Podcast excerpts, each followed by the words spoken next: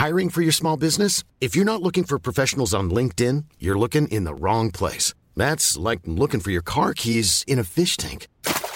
LinkedIn helps you hire professionals you can't find anywhere else, even those who aren't actively searching for a new job but might be open to the perfect role. In a given month, over 70% of LinkedIn users don't even visit other leading job sites. So start looking in the right place. With LinkedIn, you can hire professionals like a professional. Post your free job on linkedin.com slash people today.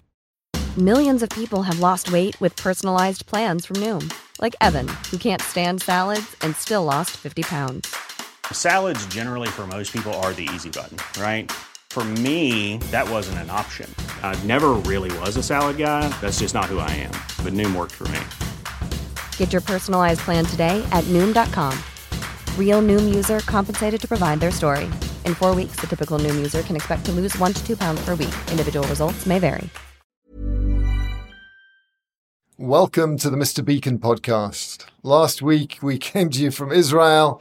This week we are in Las Vegas and I bumped into an old partner, colleague of mine, Cesar Johnston, who's the CEO of Energous and made me realize that we needed to get him on the show. Energous are a really interesting company. They've been doing a lot of pioneering work in wireless power. And this is something that people have been looking at for some time. Can I power my phone wirelessly, recharge it wirelessly? And they've evolved from those sorts of use cases to IoT use cases. And they're a partner of Wiliot. We're going to be talking a bit about uh, what we do together, but uh, we'll also be talking more broadly about wireless power, uh, electronic shelf labels, another area that uh, they have specialized on, and the evolution of retail and the infrastructure that's needed to support it post COVID. So enjoy the discussion. The Mr. Beacon podcast is sponsored by Wiliot, intelligence for everyday things, powered by IoT Pixels. So, Cesar, welcome to the Mr. Beacon podcast. It's great to have you. Oh, thank you very much, Steve. It's a pleasure to be here talking to you.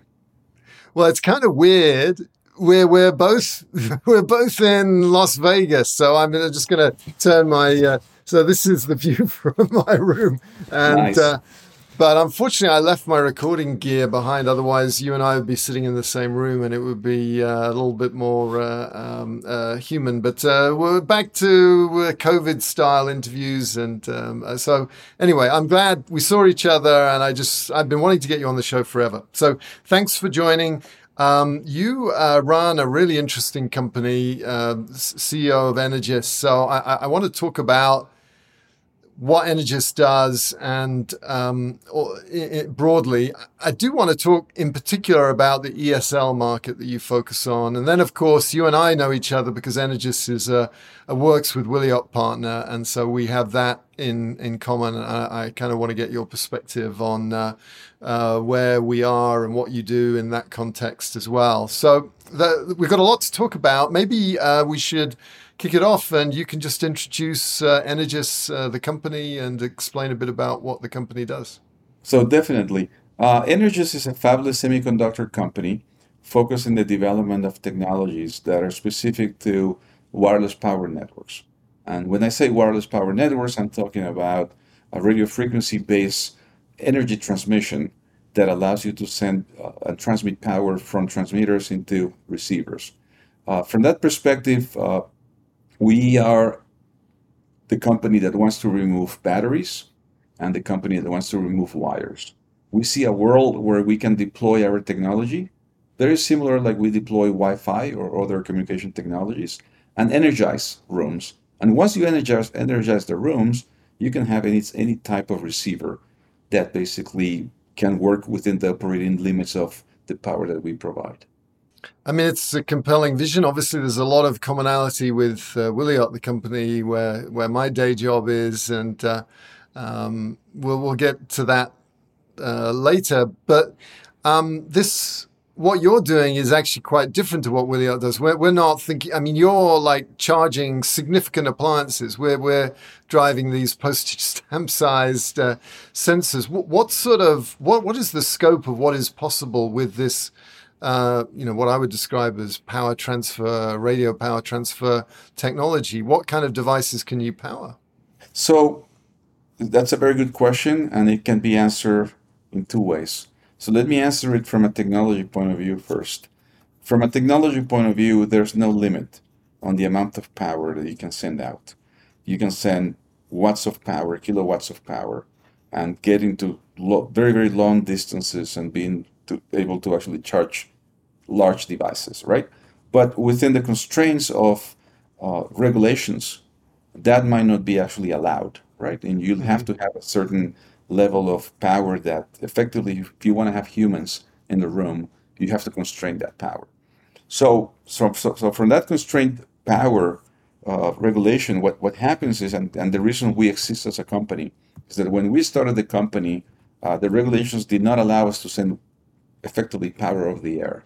Uh, all the power that, that's really sent over the air is constrained to communication networks, to pretty much one watt uh, conducted power with uh, lots of limitations and overhead, and no basically 100% uh, or, or, or, high capacity or high duration uh, duty cycles, right? So, so going back to uh, what we do in the company is we we build now devices that send the power that are within the certification parameters that we had to actually push forward because remember half a half a millimeter and today we're very happy to have no limitations on distance specifically with our one watt uh, power bridge which is the, the one of the main components that we actually interface to to the Wiliot tags mm-hmm. and recently as of a couple of weeks ago we were able to actually get our certification from the FCC where we can actually send 15 times more power than we did before, all the way up to 15 watt conducted power. Okay. And did something change that's uh, allowed you to break through that one watt ceiling? What? What? Definitely. What. So the so what we did in the company, besides all the patents that we put together in this technology, is that we are experts not just in the technology and being able to build the systems and understanding uh, the certification process or not, but we also know what the human body can actually uh, take as far as the, the amount of energy that is present without causing any damage, right? Mm-hmm. And we were able to identify and mix knowledge that uh, we had on the phone, on the phone world, with the communication world, and come up with a set of parameters that uh, we discussed with the FCC and ended up on a KDB but just to summarize this, uh, there's a specific absorption rate level that the human body cannot exceed, which in the US is about 1.6 watts per kilogram of mass. Okay, mm-hmm. so as long as you don't exceed that, you don't expose people to that level of uh, power, you'll be you'll be safe. In fact, your phones are around 1.3, 1.4. So, mm-hmm. but the great thing, and at the same time, the bad thing about RF is that the closer you are to the transmitter, the closer you are to the energy level. But mm-hmm. the further you are from the transmitter, because RF actually uh, goes down log- logarithmic, logarithmic in, in, a logarithmic way, yes. right? I mean, it, it goes down uh, to, in proportion to the square of the distance. The level of power that you end up having when you're sitting on a desk, assuming that your transmitter is on the top, is really negligible. So that effectively helps helps us to deploy this technology in a safe manner and having humans. So as long as the human, for instance, in our uh, 10 watt transmitter is within 20 centimeters of that transmitter, there's no damage mm-hmm. based on the measurements and the way uh, that we have actually built our, our transmitters and our antennas things like that. So, so, you, so do you do you turn down the the, the gain uh, when no. if someone's nearby, or how, how do you? No, no, it's okay. all today. It's all on all the time. So our 15 watt is basically uh, approved to be on all the time without the distance limitations. But what your question says is uh, something interesting. That if we can do 15 watts with humans inside the room, go imagine when they go to sleep and they just uh, premises are empty and we can just jack it up to any level and then charge things even faster. Right. So, so right. that that's another option that we have not explored with the transmitters that we have today with with with Wiliot. but you could potentially do that. You could deploy, let's say, a 15 watt system today, no limit, uh, no distance limitation in the U.S., and then at night you can jack it up to whatever you need. Now, you might complain to me and say, well, that's going to be expensive. Yes, it gets expensive because you, you have to build now bigger transmitters, but if the company that you're dealing with is willing to pay the cost of that, then sure, it makes sense. So, so what kind of devices can you power in, in a uh, practical way using the technology that passes those FCC regulations? Sure. So our focus right now is being Internet of Things uh, devices that are in the in the milli milliwatt level, mm-hmm. one milliwatt, two milliwatts or so. Uh, but when we talk about power, we have to be careful. When we talk about energy, we have to be careful because you and I probably understand better than most people what I'm talking about. But reality is that we're, we've all been educated to use batteries. And the world of batteries, you charge the battery as fast as you can and you use the battery as much as you can. And you and I now live in a different world, which is you just send enough power to turn on the device whenever you need the device. And if you don't need it, you just save that, that power, right? So the world has mm-hmm. changed. So now milli, milliwatts might not sound like a lot of power, but the reality is that it is plenty of power to even power uh, basically wearables. Okay, so so I would say all the way up from micro microwatts of power to to devices that are that could be wearables level 100 milliamps or so that could actually charge at three to three milli milliwatts, and and that would be plenty to actually be charged within a 24 hour period as long as you're on the energized room. Okay.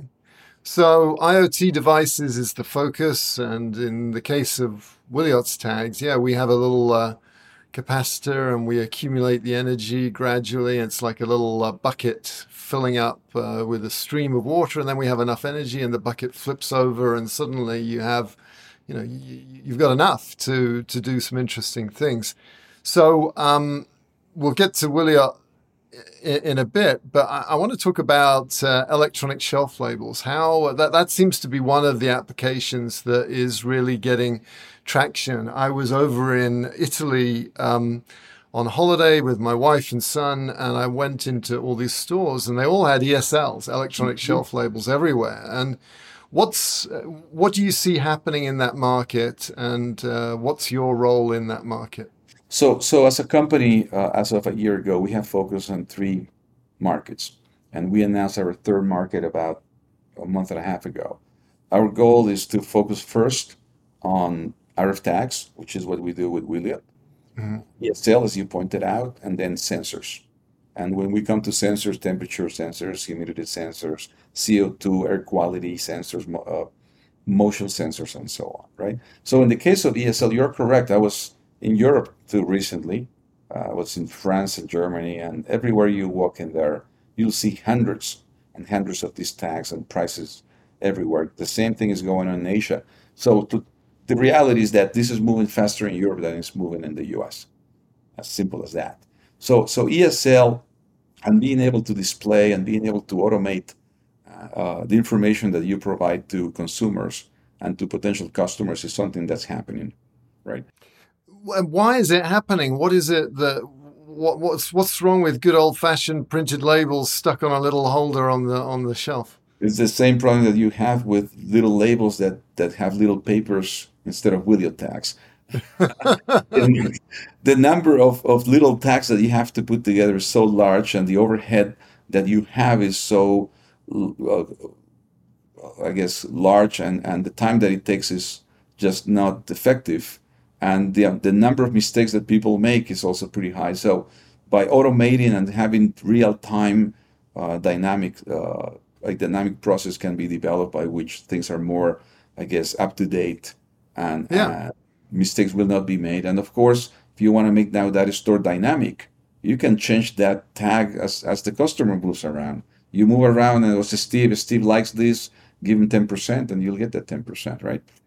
So you can have happy hours, uh, discounts, yeah. but but also you get more information, right? You don't you? That's you, correct. you can. It's not just the price; it's actually information that helps you buy, and and that's what merchants are in the the business of doing, having all the, the infrastructure to sell more stuff. So it, it makes sense.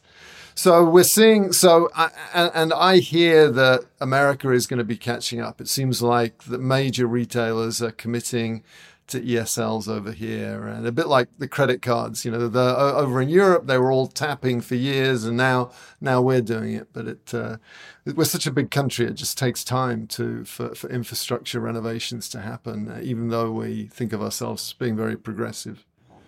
Yeah, that is true, but it could be also related to tax. Uh, what is it? taxation, right? I mean, I remember when I worked in the Bell system. You, if you deploy a new network it would take 10 years to depreciate. So people here in the US, they just wait for the depreciation and then they'll update. I know other countries in Europe and maybe in Asia, they have a different taxation uh, form that allows them to move faster. So that my guess is it's probably something related to that. ah, yeah, very interesting. Okay, so um, so ESLs, we can expect a lot of them, and um, you know, how are they? What does that market look like? Uh, where where are you sure. positioned? Sure, you're, you're talking about a, a, a TAM of about seventy six billion dollars or so. But I think from from our perspective, uh, which is a fundamental thing of our company, is that it always feels good to remove batteries for sustainability purposes. And by removing RF tag batteries, I mean, you have thousands of those. But as you said, there are also thousands of those ESL tags everywhere. So being able to remove those batteries and being able to actually make a network that shares the same infrastructure with uh, different components, whether they're sensors, ESL, and so, it's pretty uh, interesting to us. So if you talk at, if you look at the market itself, we're probably talking about over 280 billion dollars of total addressable market that we'll be touching with all the components that we're putting together. And certainly some of those markets will have vertical markets that we need to go and optimize and be able to get partners to help us deploy. But it's a large market just in those four markets with those three applications that I've talked about. And so your devices, they can provide the power that these ESLs need. And I mean, my observation is a lot of them are these uh, e-ink type things where they're not like, it's not like you're having to burn a, uh, cathode ray tube that's displaying this thing. It's just uh, enough power to change. And uh, that's right. So the world is changing. Basically, what you're saying is the world is changing, right? And the world is changing because devices have to be lower power. And the way you actually save energy, because we've been wasteful of energy as, as humans, is to actually design components that do not burn power. So in the case of e-ink and, and those displays that we have in some of our ESL displays, they're just basically burn power when they change the image. Otherwise, they just yeah. they just they just sit there and don't do much. And the world again is going to continue to low. I mean, your tags are very low power. I expect ESL devices to go low power, BLE to go even more low power, Wi-Fi to go low power, and pretty much everything is going to converge at some point in time. As as there's more functionality, power goes down, and then we deploy more of these networks. And so the role of that Energous device, which actually, I should have. I don't know if you have one around. Maybe I do. See if I. Yeah, they're pretty small. Here we are. There we are. Never travel without it. Uh, so I'm sure you uh, plug uh, it in your in your room there and power your Wiliot tags. exactly. Yeah. Um, so, um, but that can be uh, powering the ESLs or something like that can be powering so, the ESLs. So yeah. So our view, we have a much uh, broader view. I mean, we, are looking at RF power or, uh, or the transfer of RF or of active harvesting energy as an exercise of the deployment of those power bridges. Very similar to Wi-Fi, where you deploy those as needed, maybe every 10 meters or 15 meters. And as you do that, you effectively now have energized the room. And energy is common to all sorts of components, as we pointed out, all the way up to wearables, right? So anything that's in that area where you, let's say, deploy the Wiliot tags, will also be able to be energized with the same transmitters that you have for ESL and then sensors and so on. So what we're effectively doing is we we are supporting the deployment of the next generation uh, energy transmission system. And as in the case of Wi-Fi, where we ended up deploying uh, large numbers of transmitters, and people don't realize today because they just like to use it. But the history is the same. There will be an evolution. You start deploying those, and over time they'll be so predominant that anywhere you you go, I mean, you'll have power on the go, the same way you have communications on the go. So that's how we looked at it. It's independent of the receivers. Now, once you have that infrastructure, Wiliot tags work flawlessly and, and transparently. ESLs will work, sensors will work, and we're looking at other vertical markets where effectively those receivers will also benefit from it. So now you build a world that is really batteryless in a way. That's great. So you're building an infrastructure. You want a next generation store. You want uh, dynamic pricing, the ability to provide more information, sales information to your electronic shelf labels, but you also want real time continuous inventory. You know exactly what's on the shelves. Uh, if something's been put in the wrong place, you can do that with Wiliot tags. So that's probably a good segue into what you're doing with Wiliot. Would you like to kind of describe a bit? I guess either of us could do this, but you're the guest, so I'll I'll let you uh, talk a bit about. Uh, what you're you're doing with Wiliot. Yeah, feel feel feel free to add because you you are the mastermind at Wiliot, and you know I'm not sure whether that's true, but I, I am definitely the talking head. I do more talking okay, about it than most people, maybe. So, so um, we, we have a partnership with Wiliot, and certainly there is a way to harvest power from the air, but when it comes to deploying uh, labels, in our opinion, that need to be time critical, that need to be there with a certain uh, priority and also when it comes to being able to have the right range to be able to have uh, high coverage i think that's where Energous and Wiliot worked really well together. Because we our technology runs at 900 megahertz and while some of your tags are dual band and they operate at 2.4 you can easily extend the range uh, of the devices by three to four times.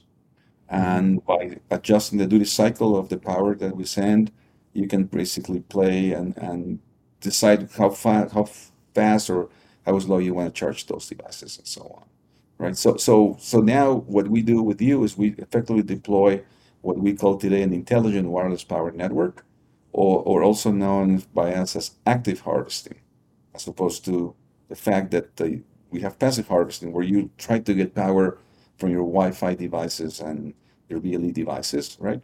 But still with with Energous, what you get on top of that is that when you're working at 2 and 5 gigahertz today, you're working with communication networks that are really capped to 1 watt. And by using Energous technology, you have 1 watt transmitters that will give you that range, that will give you more duty cycle than what you can get. But now with our latest 15 watt system, you'll actually get 15 more times more power than you did before. So you'll have more range, or you'll be able to actually have better coverage or penetration and so on. So that's basically how we see each other. And certainly there's also the communication channel by which we provide the BLE uh, back channel to control all the receivers and gather the information, concentrate the information, and then provide that uh, to, to your cloud. So it's yeah. a perfect partnership. We add value to each other. Yes. Yeah, we so the way I see the Energous uh, Power Bridge devices, we call them a bridge, uh, and it's like a stepping stone between the gateway. The gateway could be a, a Wi-Fi access point that's going from the world of Bluetooth to the world of Wi-Fi and out to the out to the wide area network. Um, and um, you know, we see a like a store where for really a very modest amount of money, you can blanket the entire store with a predictable source of energy. And also, your devices are transmitting Bluetooth uh, to supplement the sub gig. Uh, they're calibrating our tags. They're also reading uh, the tags and relaying selectively uh, the interesting information and actually boosting that signal. So you may read a weak signal from a Wiliot tag, and then uh, you'll um, relay that and boost it at a much uh, with a much stronger signal that could go 50 meters to a Wi-Fi access point that's, uh, that's out of line of sight. But I think what those stepping stones, your devices do, is they also provide points of location. So, you know, we can put one of your bridges by in the back room, one in the uh, front display, one in the changing room, uh, one uh, in different, you know, the different parts of the store.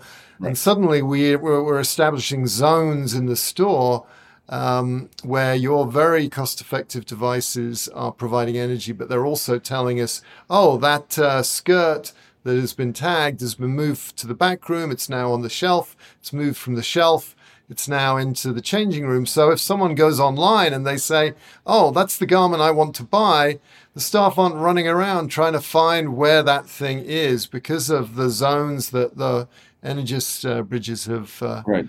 And, and, I think uh, that's also the beauty of your labels, right? Because yes. what you have is you have labels that are energized constantly that yes. take advantage of that fact as opposed to, let's say, RFID, right? They're always there, and because they're always there, the latency pretty low. And as you move around, you effectively know, as you pointed out, where things are. And in the case of other technologies, you just cannot do that. So you guys have added now smarts and and call it uh, instantaneous responses to, to labels that did not exist before. And with our bridges, we definitely can keep up on that. And as you said, point the location, control the output power of the transmitters if needed, right? And, and constrain the areas and build, if you want to call it, a microcell of uh, energy and, and data that allows us to find thousands and thousands, and as you guys always say, effectively trillions of these devices. Yes. Yes. I mean, so you're a member of our partner program that works with Wiliot program. We obviously work with many uh, different uh, manufacturers, but the thing I like about Energous is you've done an amazing job on the antenna design, and so um, basically. Um, the coverage and the orientation of the tags means is, is, less and less significant. So it's kind of makes the deployments a lot easier, um, and you have excellent range, uh, a lot of power, um, and um, but not too much power. So uh, you know we can start to you know establish these zones in the uh, in in the stores and and figure out where the inventory is in in real time. And I think that's clear. It's a it's becoming more and more important as retailers are figuring out how to be successful post COVID. It's about letting customers buy any way they want. They want to buy online and pick up in store. They want to buy online and have the store essentially being a, a, um, a distribution center for, for deliveries into the home. Then basically real time inventory becomes essential in that world. Uh, if you're going to have staff that are really making this a pleasant shopping experience and uh, storytelling and relationship building, they can't be running around trying to find stuff. They need to be focusing on the customer, and your infrastructure and the Wiliot tag, tags allow them to do that. So I think that's um, it's a really valuable uh, combination. One of the things that I think you guys are also very good at is certification, and maybe it comes from your heritage of you've been dealing with you know the, the highest bar in terms of certification and uh, definitely. I mean I, and i was going to mention that i'm glad you brought it up. I think what's important here is the fact that the product that we're working with uh, with it right now has been certified not just in the us and canada but we have certification in uh, india certification in the European Union, uh, and uh, believe it or not, China, which is extremely difficult to get, as well as Australia and New Zealand now. So we have really covered more than I would say 90% of the world's market right now, and we're going to be working on a little couple of Asian countries next, and we should with that we should pretty much have enough information to cover the whole world, which you you will not be able to get with any other vendor and we worked really well together on that. Yes. Let's let's just talk a bit about what's going on in Australia because uh, you know we, we're doing a whole bunch of projects. We don't always get to talk about them publicly, uh, but uh, you guys have been making some noise about deployments there. Do you want to just say a few words? Definitely. I mean, as you know, both of us have been working with Flagship, which is a local company in Australia. And sometimes we do a lot of technical work and we forget what we're doing. But as I was telling you, I believe yesterday, is from my perspective, uh, you, we can really claim that the Australians are ahead of everyone in the world because they're, they're the first ones to publicly announce, in my opinion, an active power network that has basically powered multiple retail stores with thousands of RF tags. And I don't know of any other place that has effectively claimed that so far. Yeah, we have the flagship guys on the show, um, and you know they're providing the systems that allow the the store of the future to be uh, the software systems for the exactly the future. So we announced two two retail stores. I think one of them is identified by name, uh, and the, the second one is not really public yet. And I guess it's called uh, Academy Brand, which is a retail company in Australia that has multiple I guess, sites, and they're looking at the technology, and so far so good, which makes us very happy. Likewise, likewise. A lot can happen in the next three years, like a chatbot may be your new best friend. But what won't change? Needing health insurance. United Healthcare Tri Term Medical Plans are available for these changing times Underwritten by Golden Rule Insurance Company, they offer budget-friendly, flexible coverage for people who are in between jobs or missed open enrollment. The plans last nearly three years in some states, with access to a nationwide network of doctors and hospitals. So for whatever tomorrow brings, United Healthcare Tri-Term Medical Plans may be for you. Learn more at uh1.com. Millions of people have lost weight with personalized plans from Noom, like Evan, who can't stand salads and still lost 50 pounds. Salads, generally, for most people, are the easy button, right? For me, that wasn't an option. I never really was a salad guy. That's just not who I am. But Noom worked for me. Get your personalized plan today at Noom.com. Real Noom user compensated to provide their story. In four weeks, the typical Noom user can expect to lose one to two pounds per week. Individual results may vary. So, Cesar, this is the second segment of the show where we uh, get into a little bit more about you. And uh, you've got an amazing job. You're CEO of Energous, which is a really cool company. Um, I'd love to know a bit about your career and how you know uh, you've also worked for some other very cool companies. So, can you tell? Did you know what you wanted to do when you were in college? Is is this what you kind of envisaged for yourself? I I, I knew what I wanted to do when I was nine years old. Believe it or not. That's amazing. I, I, was trying That's to very out, unusual. Very yeah. Unusual. I was trying to figure out if I wanted to be a doctor, medical doctor, because my mother wanted me to be a doctor, or whether okay. I should be an engineer because my father was an engineer. Uh-huh. And I decided to go for engineering. So that's pretty much what it is. And I wanted to be a, a, a high voltage power engineer believe it or not. So, so I am an electrical engineer, but I wanted to send uh, and, and, design transmission lines and substations and things like that, which is not what I'm doing right now. oh, I know. You're uh, dealing with power that's not going to kill someone. Uh, that's exactly. Sure. Somehow I ended up doing power, but not that high voltage power that I knew of 10,000 uh, volts or 20,000 volts or even more than that. And Great, so that got yeah. you into university, and you. What did you study in university? Yeah, so so I, I attended uh, Polytechnic Institute of New York, which is today the engineering school at NYU, uh, also known as Brooklyn Poly in, in uh, New York, second oldest electrical engineering uh, school in the country, uh, right after huh. MIT. So very few people know that. so uh, I, I went to New York. I mean, I wanted to live there and go to school there. So pretty much ended where did, up, where did you grow up? Just I, I grew up in uh, Lima, Peru. Okay. Uh, and my my parents sent me there to uh, to some relatives so that I could attend college. And the whole idea was that I would be in the U.S., get educated, and go back and work with my father, which never so happened. what was your life like in Peru? Sorry to interrupt you, but what was your life like in Peru? Your your dad was an engineer, so you were in a middle class family, I guess. Yeah, uh, we, we, we come from an interesting line of engineers, and we ended up uh, basically in Peru through my grandfather, who was an American engineer also. And I ended up uh, living there for a couple of generations and going back and forth between Peru and the US. And it was my turn to come back, and the whole idea was uh, to be educated in the US and go back and again work with my dad.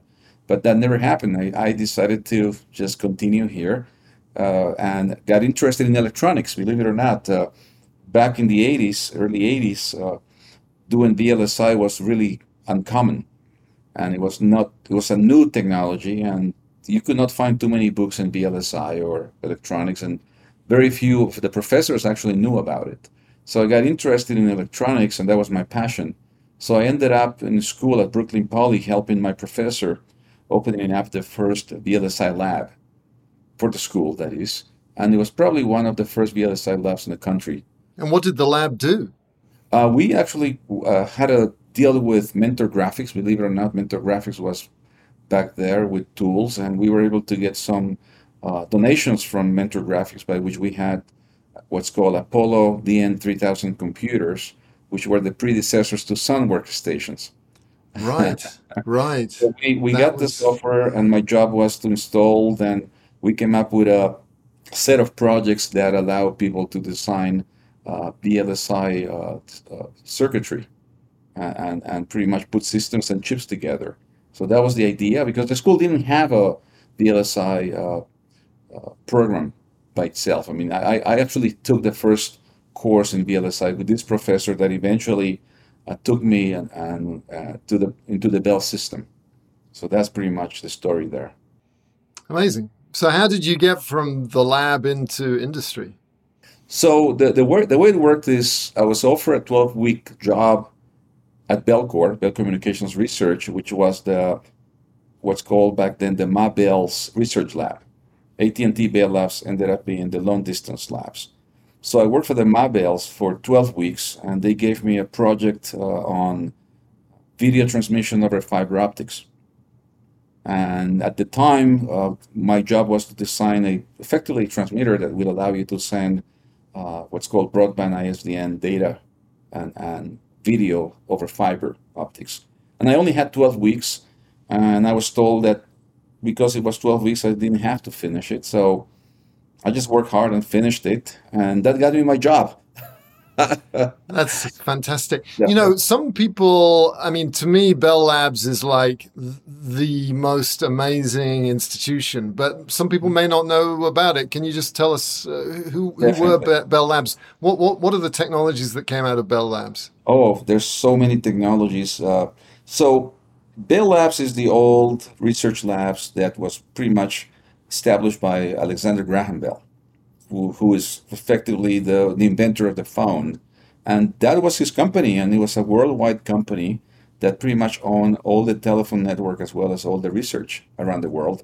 And then I happened to be, at the time, one of the last young engineers that actually joined that leftover that uh, had gone through 120 years. And I was kind of, uh, uh, I would say, lucky to actually be there because I saw how it, how it was, but I also saw how it was really taken apart.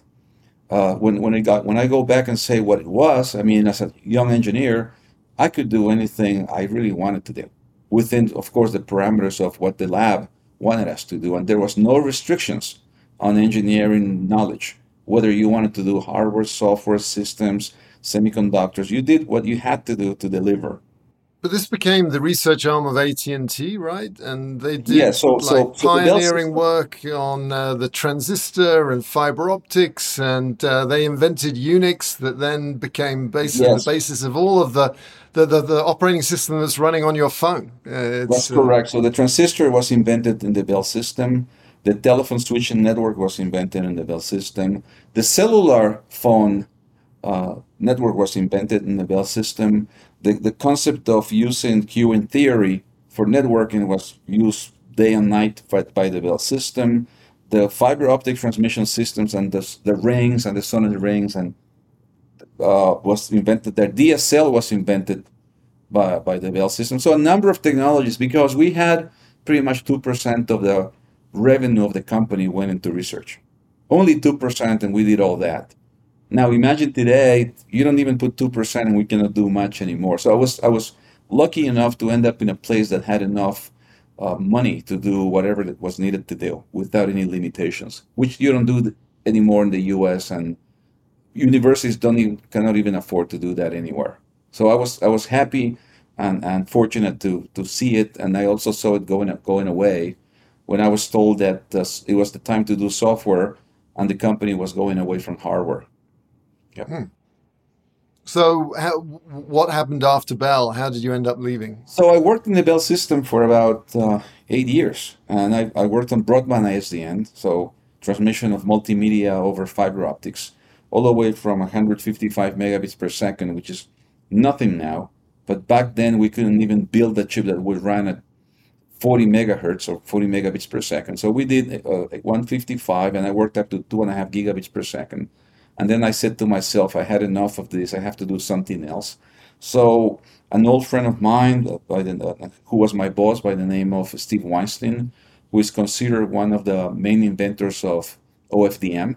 And you know what OFDM, or orthogonal frequency uh, multiplexing, division multiplexing, which is pretty much on in communication networks, including Wi-Fi, uh, had moved to a research lab uh, in Princeton, New Jersey, by the name of NEC Research.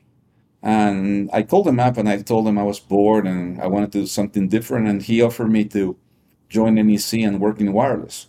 And I had never done wireless before. And they wanted to build a multimedia based wireless system. So that's how I got involved in wireless and started that in 95. And that eventually ended up uh, interesting me in moving into California because we used to do research for the sake of being great engineers. Mm-hmm. But back east, a lot of the jobs were going away and they were coming to the West Coast. So I, I made the right decision at the right time. So around 1999, I moved to the West Coast, worked a little bit on DSL. I was in startup doing DSL. I worked a little bit on CPUs with ARC International. And mm then I ended up at Broadcom running the Wi Fi team for a number of years. Uh, we did some of the first uh, single chip devices, uh, 54G Wi-Fi. Then we did some of the first two by two MIMO, and as, as and around 2006 or so, I moved to uh, Marvell Semiconductors, where where I was for eight years, running pretty much all of the connectivity, Wi-Fi, Bluetooth, and so on. So so by then I was a very strong wireless uh, engineer. Let's put it that way. Mm-hmm. But then somehow, about eight years ago or so, uh, after I once more I get I got bored. I get bored of things, as you can tell now. I get bored of doing wireless communications because it's just repetitive and. Mm-hmm. A lot of people might not agree with me, but I don't see Wi-Fi making any progress since MIMO. It's just been mm-hmm. extending the bandwidth, extending the rate, and that's easy to do. I mean, MIMO was a fundamental change on modulation. So I wanted to do mm-hmm. something different, and I got a phone call from Energous where they actually wanted to do wireless power. They wanted to do wireless RF energy. And then I said to myself, well, I wanted to be a power engineer. I know wireless. Why not? So let's see what we can do. So the idea was to merge my research background with my engineering background and then see if we could do something like that. So that's pretty much what happened. Then I joined Energous, run engineering. I was the COO for about uh, three years, and now I'm the CEO for almost a year now. So that that pretty much is it. okay, so if you want to be CEO of a company like Energous, it's as simple as that. That's all you have to do. That's a fast. That's quite a journey. That's amazing. So, how did your dad feel about you not going back to Peru? That must have been tough. It's it was it was tough, but at the same time, it was the right decision. Uh, at the time, Peru was going through a lot of, uh, I would say, guerrilla problems, and they had mm-hmm. destroyed mm-hmm. pretty much the the country. So it did not hmm. make sense for, for me to go back. So his feedback to me was stay back home where grandpa is from and don't right. come back. very, very interesting.